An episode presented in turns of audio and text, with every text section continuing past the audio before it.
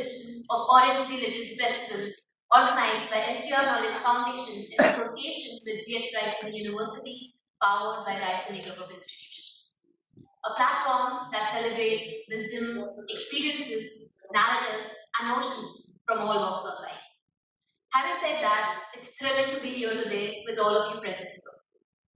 I am Ishika Multani, delighted to be the anchor for today's session, Women Writing on Role of Women in Mythology by Ms. Nandini Murali, Ms. Shivani Singh, Ms. Anuja Chandramouli, and in conversation with Dr. Shakti Sharma. Dr. Nandini Murali ma'am is a person with diverse professional interests and engagements. She is an author, columnist, independent researcher in Indic studies, certified life coach, mental health promotion and suicide prevention activist, and a communications and gender and diversity She compiled, translated, and edited the world's first signature edition of Bhagavad Gita.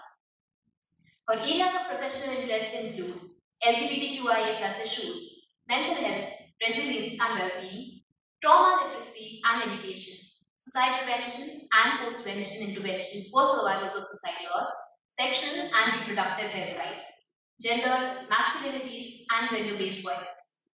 She has developed a set of 12 life skill modules for LGBTQIA plus youth and affirmative approaches to counseling LGBTQIA plus clients. A resource manual for counselors.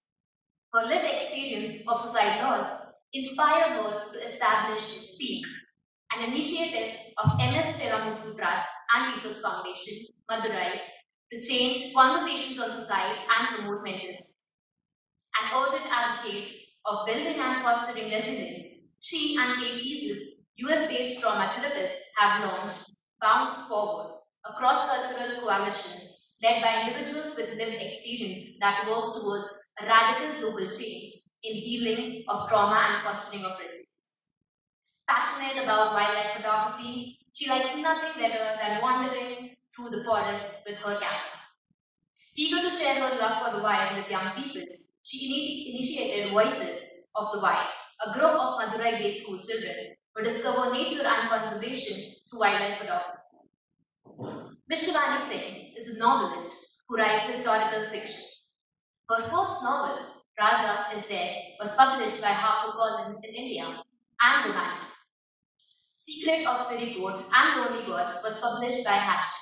Nalanda, published this year by Amaryllis, will also be available in Hindi and Marathi. Ms. Anuja Chandramouli is a best-selling author and a New Age Indian classicist, widely regarded as one of the finest writers in mythology, historical fiction, and fantasy. She followed up her highly acclaimed debut novel, Arjuna, Saga of Pandava Warrior Prince, which was named as one of the top five sellers in the Indian writing category of the year 2012 by Amazon India, with Kamadeva, the god of desire, Shakti, the divine feminine, Yama's Lieutenant and its sequel, Yama's Lieutenant and the Stone Witch. Her articles, short stories, and book reviews appear in various publications like the New Indian Express, The Hindu, Scroll.in, and Femina. Some of her other books are Kartikeya, The Destroyer's Son, Prithviraj Chauhan, The Emperor of Hearts, Padmavati, The Burning Queen, Ganga, The Constant Goddess, and Muhammad bin Tughlaq, Tale of a Tyrant. Mohini the Enchantress is her latest work of mythological fiction and winner of prestigious Popular Choice Author Award. Her books are also available as audiobooks and have been translated into Hindi.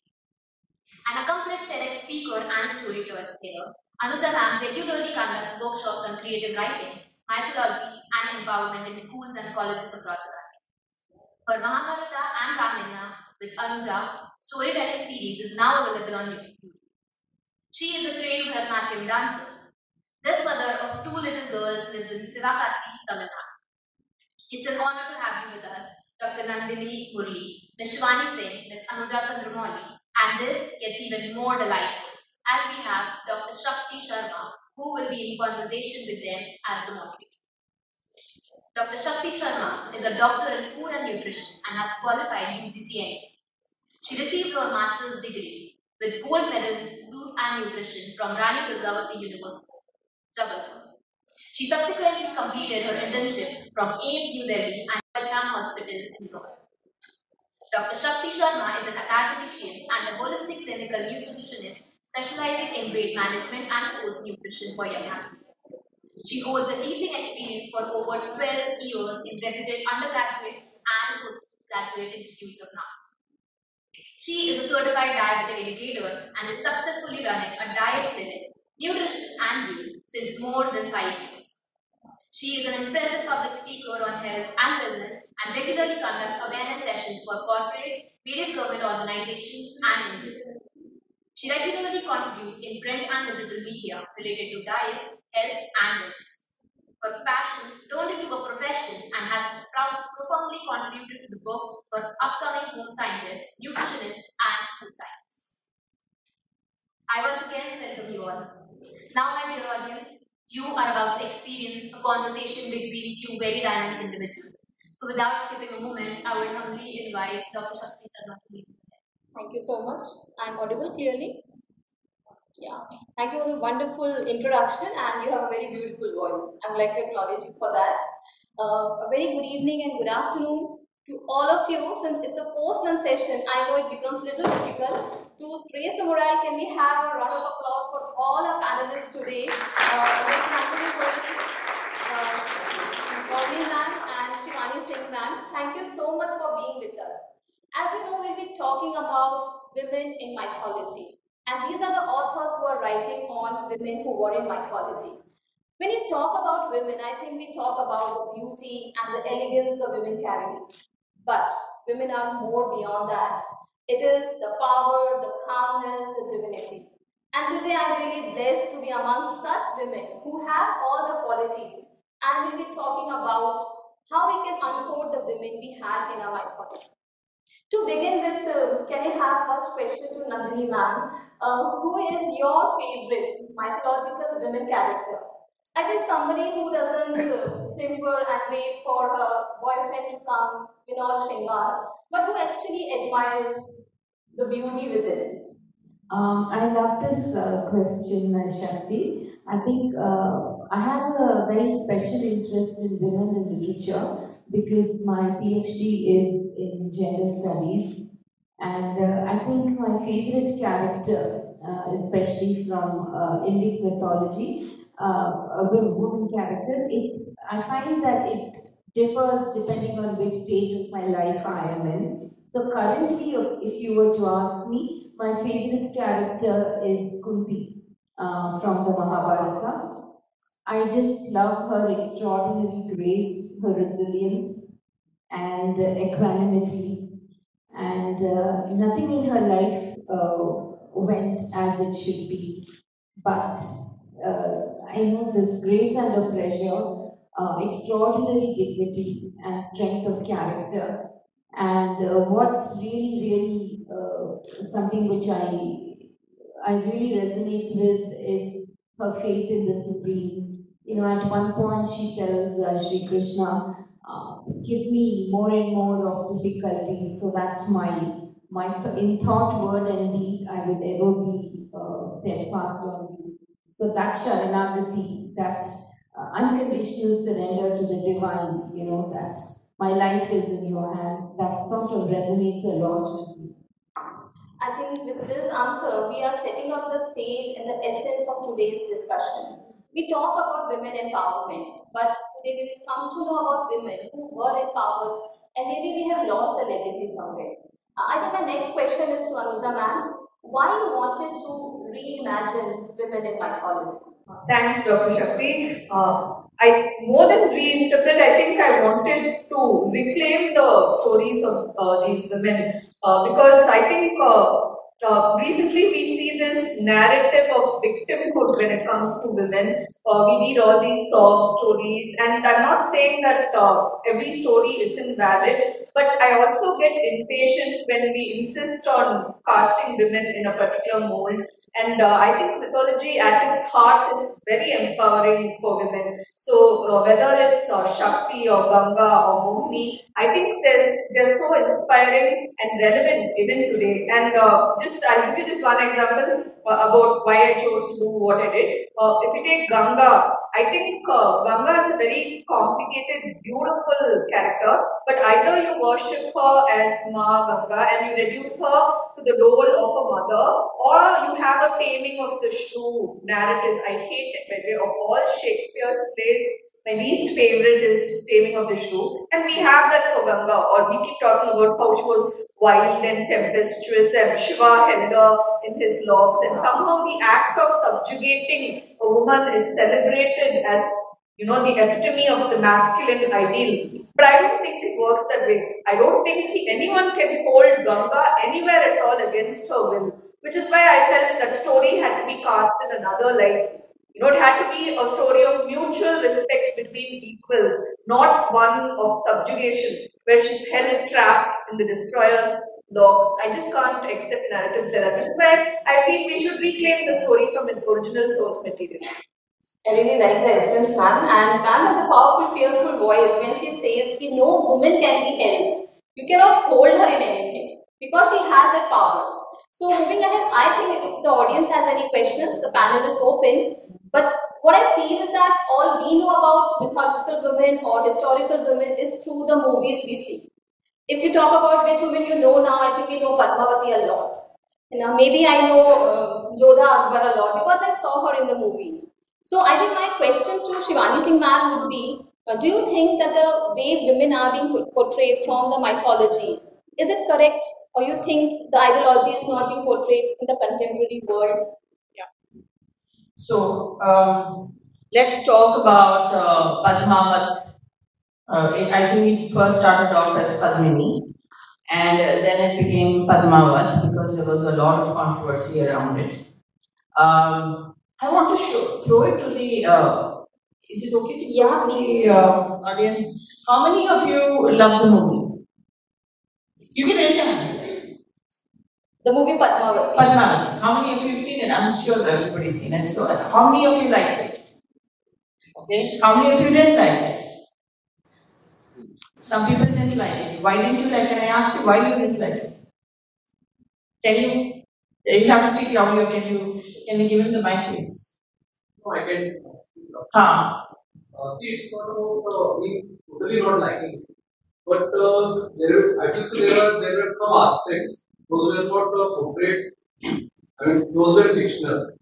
I didn't thought that the way the Khilji was uh, shown in that movie because of that uh, uh, because of that stature or like that he was. So I guess so some things were Missing. Yeah. Uh, you felt that some things were fictional. I think during the time when the movie was released also it was under controversy because people belonging to that region didn't comprehend to the way it was portrayed. I think ma'am comes from the same background, the Rajputana, Yes. so ma'am can Yes. comment best on that. I can I can speak with a little bit of uh, um, maybe authority here because I come from the same clan, which uh, uh, my mother is a royal family from the Kachawa clan, which is from the Jaipur lineage. So uh, I can say with authority that it was and that, that was I think one of the major uh, outrages which happened. Uh, I'm sorry if I'm uh, if I can speak Yes. uh, so, uh, so if there is, uh, there was a lot of outrage over this because uh, it was not depicting facts, and it was first of all obvious from the trailer because uh, you know this objectification of the woman. A Rajput queen is uh, not a dancing queen. She was a symbol of authority. She was a ruler. She's not somebody who will dance in public like that. So from the trailer, you know, from the Ghoomar, it's a beautiful dance sequence, but you know, to make a Rajput queen do, do that, there was a lot of outrage against it. But that was not my major uh, problem um, with Padmavat. You see, that there is a, a complete misdepiction of uh, tax. And uh, I want to clear the air about what Johar is, you know, because Johar is looked upon as some kind of suicide.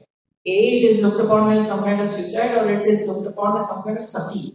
In the film also they've shown uh, uh, uh, Padmini as committing sati, which is absolutely wrong.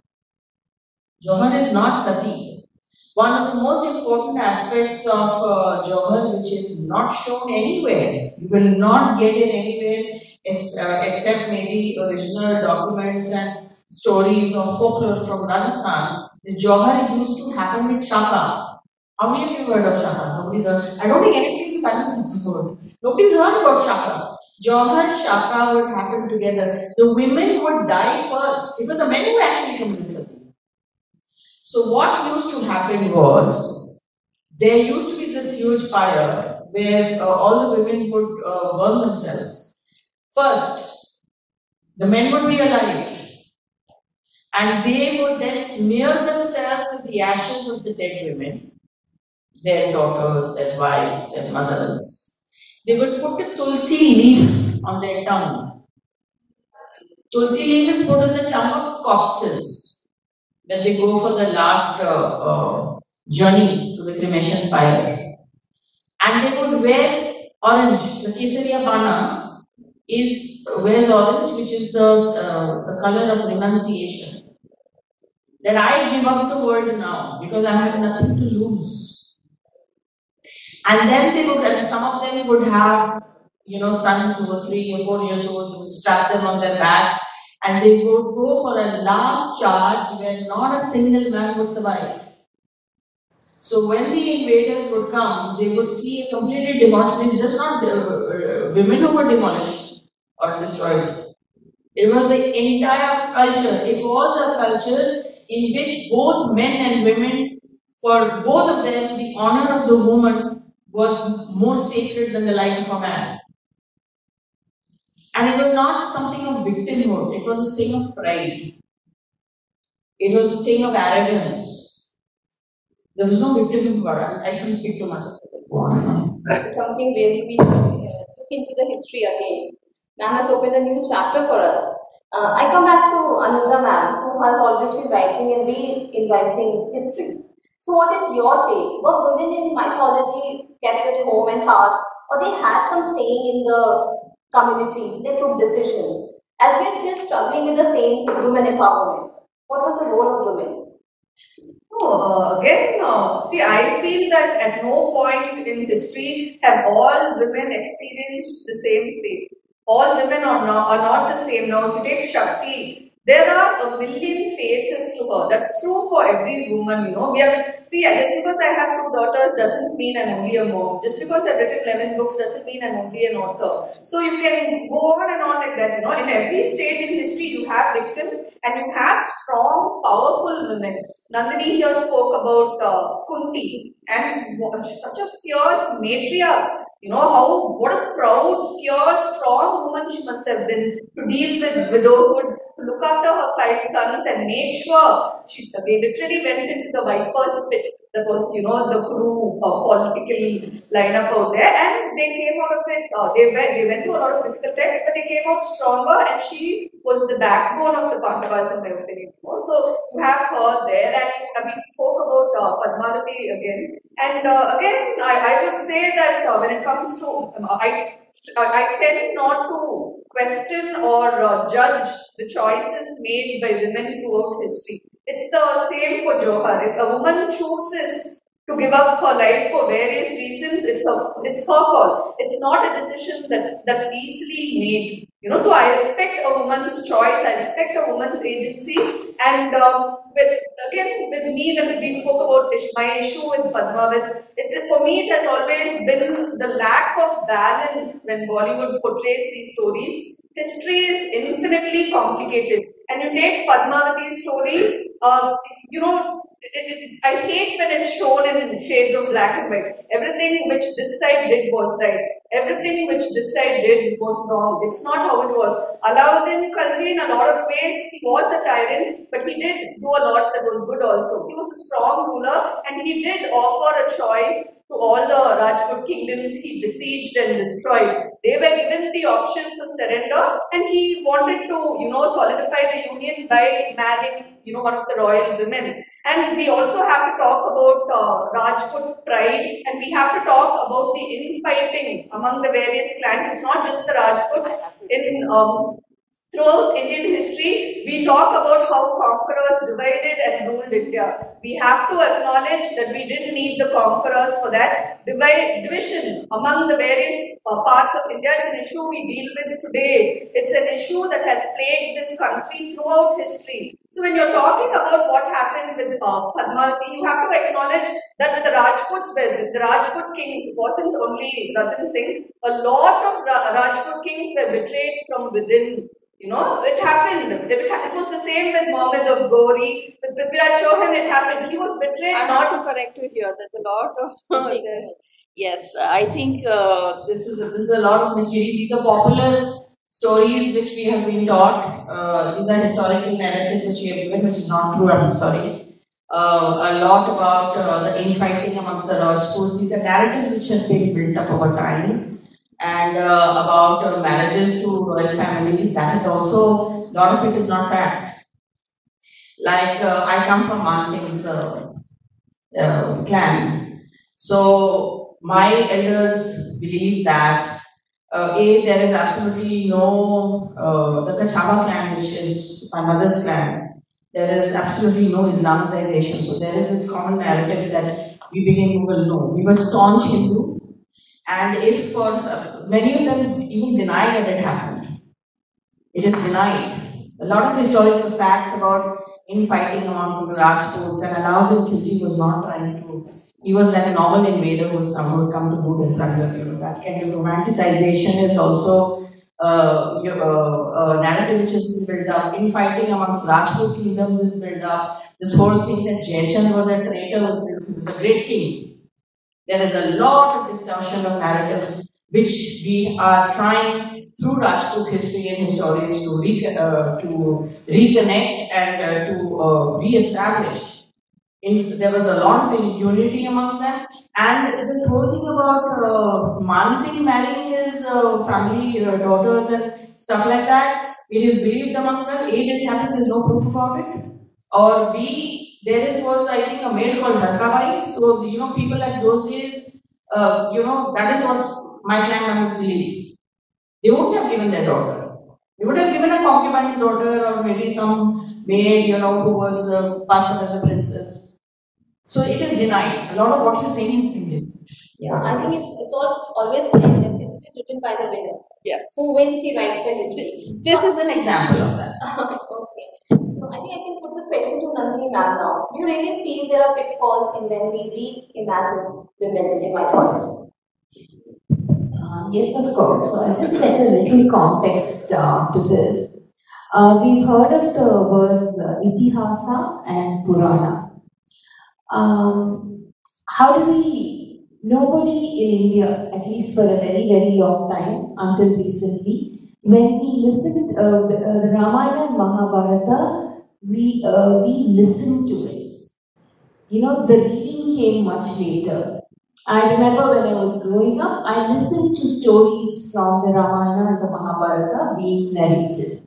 Usually, Ramayana and Mahabharata, they are known as the Itihasa. In Sanskritam, it's Sanskrit Itihasa. Itihasa. Oh, it's like this. Oh, is it like this? There is that sense of wonder. Purana, if you etymologically, if you look at that word, Pura api navam. It's old and yet it's new. So, most of us never read the Ramayana and Mahabharata. We grow up listening to it, you know, told and retold. And who who uh, who who tells us it's an Aptavachana? Someone whose perspectives are, you know, uh, are very in depth. Someone who's very wise. And the Purana and the Itihasa were never meant as moral stories for us to interpret, for us to, you know, uh, to analyze. They were, they were meant to be very embodied experiences. Uh, by embodied experiences, it's not from a, coming from a purely cognitive plane. You had to experience it, you had to feel it, you had to embody it, it had to be, you know, a very, very visceral experience. They were supposed to offer you a mirror to yourself and ask you, make you ask yourself this question in doing what I'm doing, what am I really doing? Who am I? Why am I here? What is the purpose of my life? They were meant to evoke such responses. So I think we somehow uh, seem to have lost sight of that, you know. It's just a mirror. And even when we read any uh, literature, when we engage with any kind of writing or a painting or any work of art, it's the multiple subjectivities, you know. What does it evoke for me? I have people telling me, oh, we're going to read your book so that we learn more about you. I really tell them, no, you read my book to learn more about yourself. It just shows a mirror. So I think when for instance, when we listen to, say, stories from the Mahabharata or Ramayana, Kunti, I resonate a lot with Kunti. Uh, for so many uh, uh, various reasons, I'm not going into it now when I listen to Kunti's story, what happens within me? You know, I think we need to get in touch with that inner space. Uh, for me, these stories are used as vehicles for inner transformation. They hold that it enables us to look at ourselves with compassion and curiosity. You know, I look at all the characters in the Mahabharata, for instance, as inner archetypes. You have the Pandavas, they are the Daivic archetypes. Modern psychology speaks of it as uh, um, as uh, as the heroes, uh, or what you call it, the positive aspects. And the Kauravas, they represent the asuric or the, the or the uh, the shadow aspects. You know, shadow psychology is a huge thing in modern psychology, and every Pandava character has the opposite polarity also. So within me, so where where within me do I embody the, uh, you know, if, if it's Kunti, if I'm looking at Kunti as an archetype, where within me am I carrying that Kunti energy? So therefore, can I look within myself? Can I sit with myself? Shravanam, I listen, then Mananam, I use them as stories for self-reflection, and then it is Nididhyasanam. I sort of see, oh, you know, what is the potential for transformation?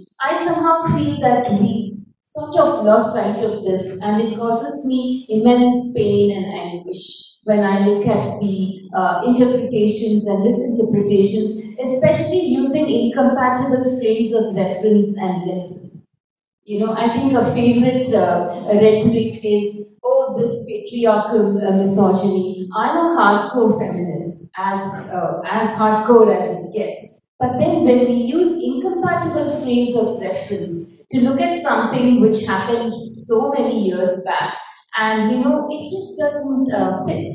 So I think this whole thing of uh, viewing uh, the Itihasa and Purana as a mirror for ourselves, I think that is the essence, and perhaps that's why they were meant, they were written not for interpretation and uh, misinterpretation. Uh, it might sound very radical, it might sound very politically incorrect also, but I very strongly feel this is uh, this is where uh, uh, this is where it, it was actually meant to be, and it's been buried in the debris of um, the passage of time and years, and of course colonization. I think colonization, as you uh, Shivani rightly put it, the layers of misinterpretation and uh, distortion of facts I think colonialization has done enormous damage to the very, very dharmic traditions and history. I wanted to, I resonated so much uh, uh, with what you said, and especially the last part, so I can probably say it in continuity to what you uh, said. That when you were speaking, you know, uh, we have this uh, saying, na, ki dadi maa ki kahaniyan you know, this entire tradition, I think, is a vestige of the lost tradition of Shrutis and Smritis because our knowledge systems were never written down. Because, you know, when you write, you can write lines. But when you, when it is an experience, the oral tradition, the Shrutis and the Smritis were oral traditions, which was passed from consciousness to consciousness. It was a collective consciousness which was passing and transmitting down its history and its knowledge, you know, to the succeeding generations. When you write something, you can you can write fiction. They say history is fiction. I mean, somebody people ask me that you know, if you write history, why, why, why is it fiction and why is it uh, not non-fiction? I said history is fiction. Most of it is. We have talked about, you know, how it is, uh, narratives are built out of uh, history, you know, for political and sociological purposes. So I totally resonated with uh, this thing about, you know, when the act of writing started, you know, that is again a colonial uh, kind of construct that, oh, the letters, the alphabet, and learning. As if learning began when we started writing. In the beginning, there was the word. In the beginning, there was the word, you know, and so, you know, the act of the library and the paper, you know, the whole romanticization of the act of writing was actually a romanticization of, uh, uh, you know, writing truth, uh, untruths also. You know, because if you notice, uh, though our and that is why we have survived as a civilization. We are still the oldest extant civilization in the world because our oral traditions, the collective consciousness cannot be eliminated and deleted and wiped out like that. But what happens is when you start writing, when you start chronicling, you see there are certain civilizations which focus on recording. They will record. Even today, like even in Rajput history, I think that is where a lot of misinterpretation is coming from. And uh, that is why it's very easy to build these narratives against Rajputs, is because uh, the king would make inscriptions, so that is where some of the history comes from. But most of the uh, history which we get from Rajput history is from chroniclers like Farishta or Al-Biruni or, you know, they are Islamic sources. Even the, you know, the Chishtis or, you know, the Persian sources because they, you, you know, and it is, it is a, it is a fact that the people who are very good in recording and very good chroniclers were also very good at creating false narratives. So we have been, in a way, we have had to suffer that. You know, our history has been uh, has been suppressed, but it has not been able to be deleted. We survived. We survived because we have a strong oral tradition. Definitely. I love what you said about uh, the oral tradition, the transmission from consciousness uh, to consciousness. I think it takes it to an entirely different um, plane. Yeah, thank you for that. Uh, since today's discussion is about women in the mythology, I just want to ask one question before I open for the group discussion to come up. When we talk about Vedic women, there there was no word like Abla. We don't see Abla Nadi word over there. Women was considered Aditi, means she is not dependent on anyone. And uh, so, what is your opinion about the Vedic feminism, which was women was considered as nature, to the Western feminism? do you think the feminism word which we are using now, uh, do we think the mythological world also we had this word of feminism? I have strong opinions on this. So, yeah. you know, I uh, uh, about Vedic feminism and about Western feminism. I think there are two in uh, stark contrast. Uh, I would safely say, and people want to take me up on this, controversial, but I will maintain that uh, a lot of Western uh, depiction of womanhood is the sexualization and objectification of womanhood, which is not present, which is not inherent to our culture. And uh, so there is a unidimensional, uh, she is looked upon it as uh, somebody who should be youthful and somebody who should be sexy. And I think that explains why when a man becomes extremely rich, uh, you know, there is no concept of companionhood or the wife, you know, or uh, like we have the concept of a consort. The woman is then replaced with the younger, more youthful models. And if you see the way cosmetic surgery exploded, it started from the West and it exploded from the West, it's because a woman doesn't seem to have any other identity. Uh, besides, uh, and it is done in very, very uh, subtle manners. That's a completely different topic by itself. But I think a Vedic woman, we have to remember two things. It's not that she is not sexualized. You know, so we do not have this same and slut syndrome. That either you are a saint, either you are a Madonna-like figure, or you are a slut who is on a completely sexualized object. There is no binary over here. You know, when you look at Shakti and the 64 principles of Shakti, from the Ugra to the Soumya, there are shades of shades in between. So she can be a sexualized object as well. When you look at the uh, Khajuraho and you look at the sexualized woman, you cannot find a woman as sensual as, let's say, a woman depicted in stone in Khajuraho. That aspect is there. Again, Amarapali was uh, the Nagarvadhu of Vaishalini. She was an extremely respected woman. She was, a, in a way, a prostitute.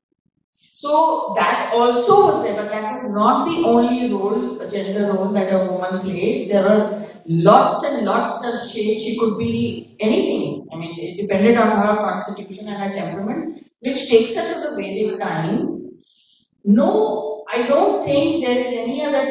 I'm sure that I don't want to generalize, but uh, there were there was no rule set in stone that the only role for a woman is to be a is marriage and children.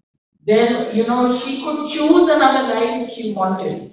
The whole concept of Vidushi is the wise woman. We had 27 Rishikas. Were, we just didn't have Rishis, we had Rishikas. So there was, uh, in fact, women were exhorted into, again, it was her temperament and constitution. If, if a woman's temperament is for childbearing and for to lead a householder's life, then the four ashrams are there. But if a woman chooses to totally, uh, you know, uh, take another path and go only towards study, that is also there. We have political women in public life. We've had uh, writers and scribes. So the whole thing is that a woman in Vedic tradition, and that is continuing till now. I mean, we are talking about the West, where people start, women started getting uh, writing, uh, voting rights in the 20th century. 18th, uh, 19th century, no, 18th century. Yeah, even driving is not allowed. Yes, uh, in, in some countries. So, you know, this whole concept of Western feminism, I think it is very important for Indians to understand the rights of women from their own context and not borrow it from the West. Because it makes sense over there, you know, where a woman is a sexualized object, where the culture is different.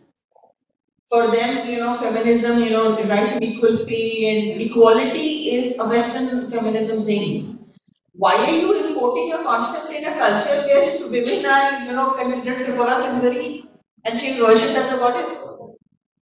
Why would you, I mean, think a little bit, understand your own history, your own tradition, and you're looking at uh, uh, tradition, you know, when you uh, talk about even men. Do you know who Umakant is? Who is Umakant? How many people know? Umakant is Shiv. Who is Lakshmikant? Lakshmikant is Vishnu. Which culture the man takes the name of woman? I'm talking about Shiva and Vishnu over here. Before every uh, uh, name, Shri, Shri Vivek, Shri Vinod, Shri, what is Shri? Shri is the feminine principle.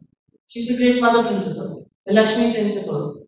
So we are talking about a culture where which was uh, where of the sacred feminine. So the whole concept of Western feminism is anachronistic here and completely unnecessary and irrelevant. We have to understand our own roots before we go. We shouldn't go there. So, I agree with uh, Shivani, what she's saying. But uh, the thing I would like to add is that uh, what I've noticed, if, you, you're either a student of history, mythology, or just a student, you will notice that, uh, you know, it keeps changing. You know, our notion of what is acceptable and what isn't. Just to give an example, uh, now if we take our uh, Puranic lore, women who were venerated tended to be supremely devoted to their husbands whether it was Arundhati or Sita or Kannagi, these were women who were devoted to their husbands and they were deified for that because they put their husbands' interests ahead of their own. But today, that wouldn't be glorified. Today, the feminists would work themselves into a rage if that sort, that idea of womanhood alone is venerated. Now, I, am a, I'm a classical dancer and I'll give an example from dance. In those days, the Devdasis were topless they danced uh, with their breasts, uh, you know, exposed. They would either paint their breasts or adorn it with pearls or something. That was considered perfectly decent for you to dance in a temple with your breasts exposed, but you weren't allowed to lift your leg and show Nataraja, Shiva, the Shivan pose, the classic pose with your leg lifted. That was considered vulgar for a woman to raise her leg. Whereas today, if I were to dance, forget a temple, if I were to dance topless on a stage, that's acceptable in a strip club or for a cabaret dancer, but for a classical dancer to show her breasts, it would, you know, you'll be slapped with the court case or you'll be driven out of the country or you'll be burnt at the stake. But today we lift up our legs very comfortably and there's a pose called the Urdhva, Urdhva Tandava pose where you lift up your leg and hold it in your right hand. That's a Nataraja pose. We do it to show off that, you know, hey, that flexible, we're that strong, we can do it. So, you know, that's not considered vulgar today. Just a small thing, but it keeps changing. Whether it's his, history or mythology, what is acceptable, what isn't, keeps on changing. Which is why I will always say nothing is set in stone. Nothing is set in stone. So let's not accept any, any one version as the only acceptable version. If something strikes us as wrong, if something feels questionable, I think we shouldn't be afraid to rewrite that version, to retell that version. Because, you know, in the end, we have to, uh, like Nandini said, everything is an experience. You have to explore your own truth for yourself and you have to have that integrity when you go about approaching this material and reshaping it if you feel the need arises. I also resonate with what uh, Shivani said about, uh, I think, uh, uh, mindlessly importing Western feminism uh, principles and transplanting it in a, a very uh, completely alien culture. But that said, I think uh, again it's sort of resonating a lot with what you said about. I think ours is a dharmic tradition, and I think those principles. I think one central principle is the principle of plurality there is and and and and and, you know. There is there is no restrictive binary or there is no restrictive uh, either or. So I think that is that principle of plurality. I think is something we we need to keep uh, you know keep keep in mind. And uh, also uh, the other thing is that you're right about uh, what you said about equal, about the veneration of the uh, feminine principle.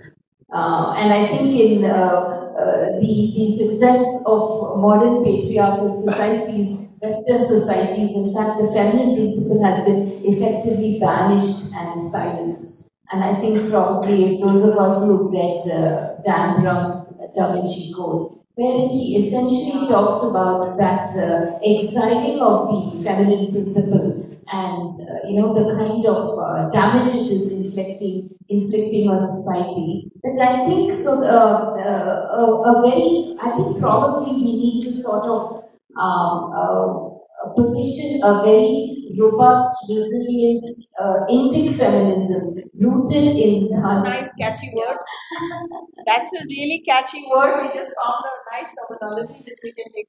In. Indic feminism. Indic feminism rooted in very dharmic principles. I feel that you decontextualize, when you lose, uh, when you bleach the context, when you whitewash the context, I think we're in for trouble. In for trouble in the sense confusion, and this is, uh, you know, I think we end up becoming oppressed and identifying with the oppressor. You know, the oppressor's uh, uh, values, the oppressor's ethos, the oppressor's worldview, uh, all sounds uh, so, so very uh, tempting and so very seductive.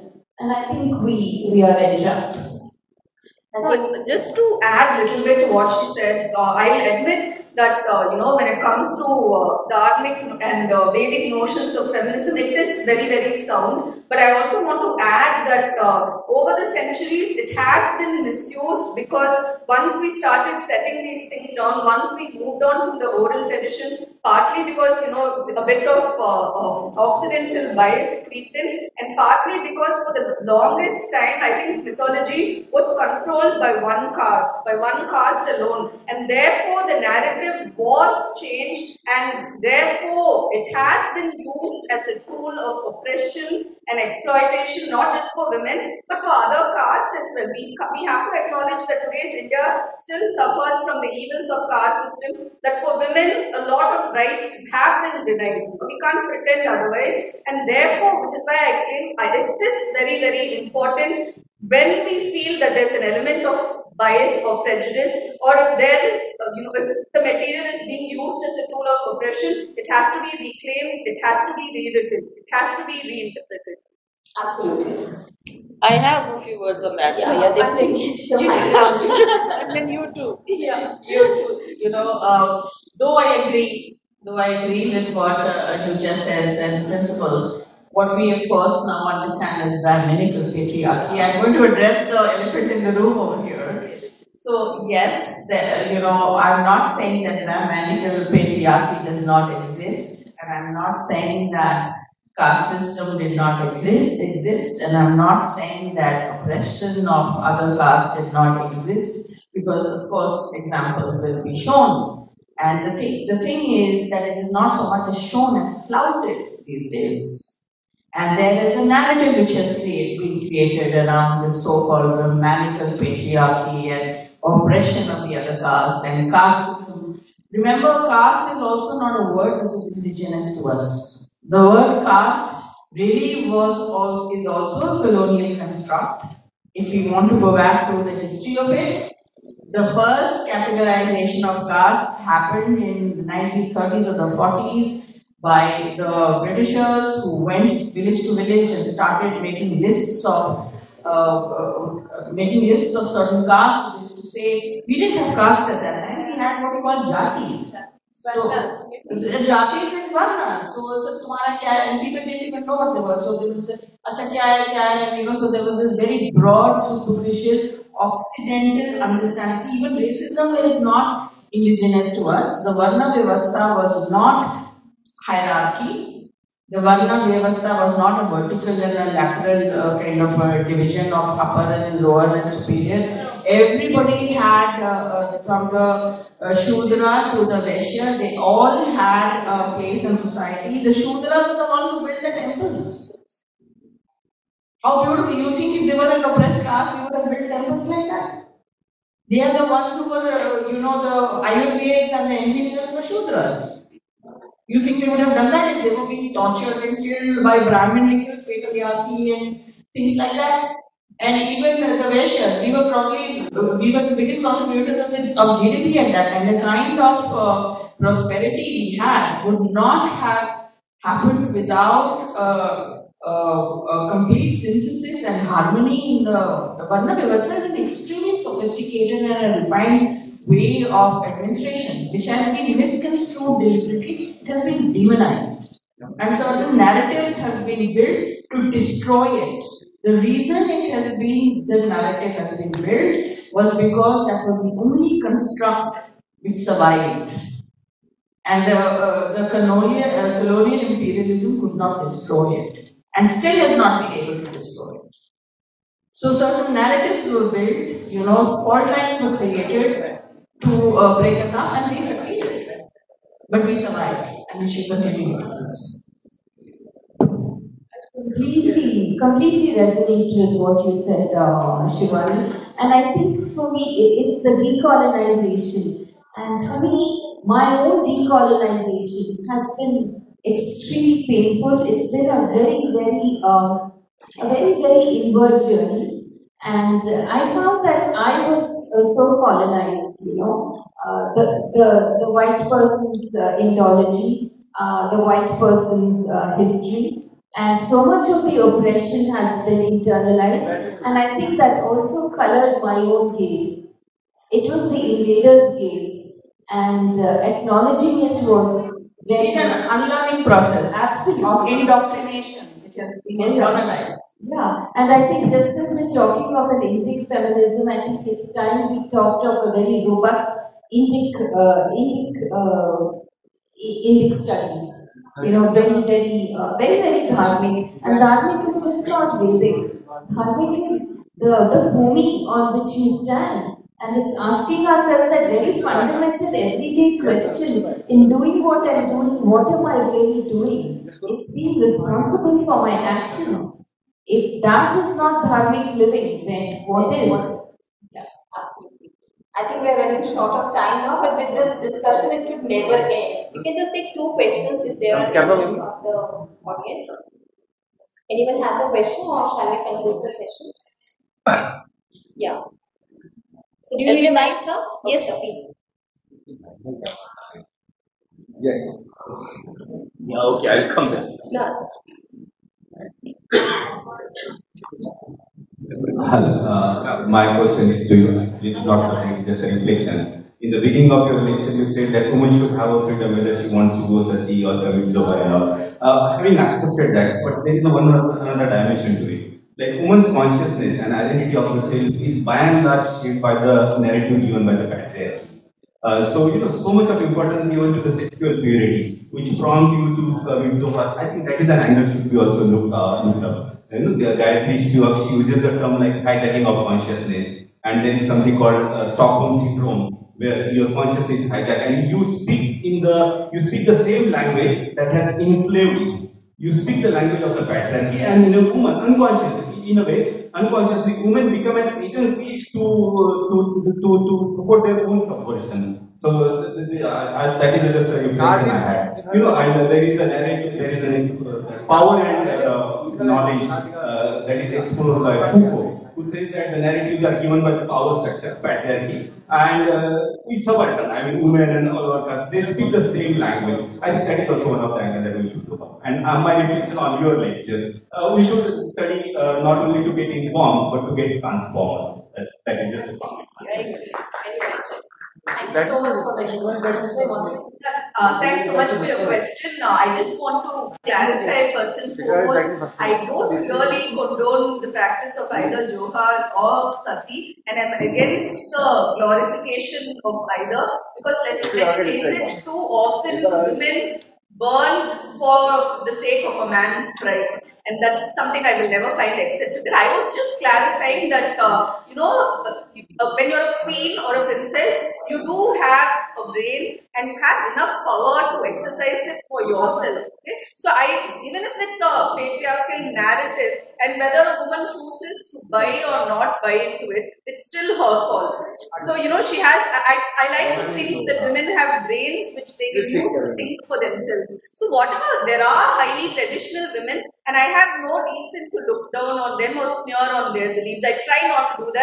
Uh, whichever side of the divide I find a person on, I tend to sit on the fence most of the time. I'm willing to keep an open mind and listen to everything. And I just clarified, I do not really condone women burning for whatever reason. Okay, so, yes, but you are right. This whole business of sexual purity, as you call it, that's uh, again uh, men treating women as possessions where they decide that a woman's chastity is, uh, you know, tied to his notion of honor, his ego. I really don't agree with that. I think that's led to a lot of repression. I think it's caused a lot of problems in a land where it originally wasn't like that. We keep forgetting that the Kama Sutra was written in India.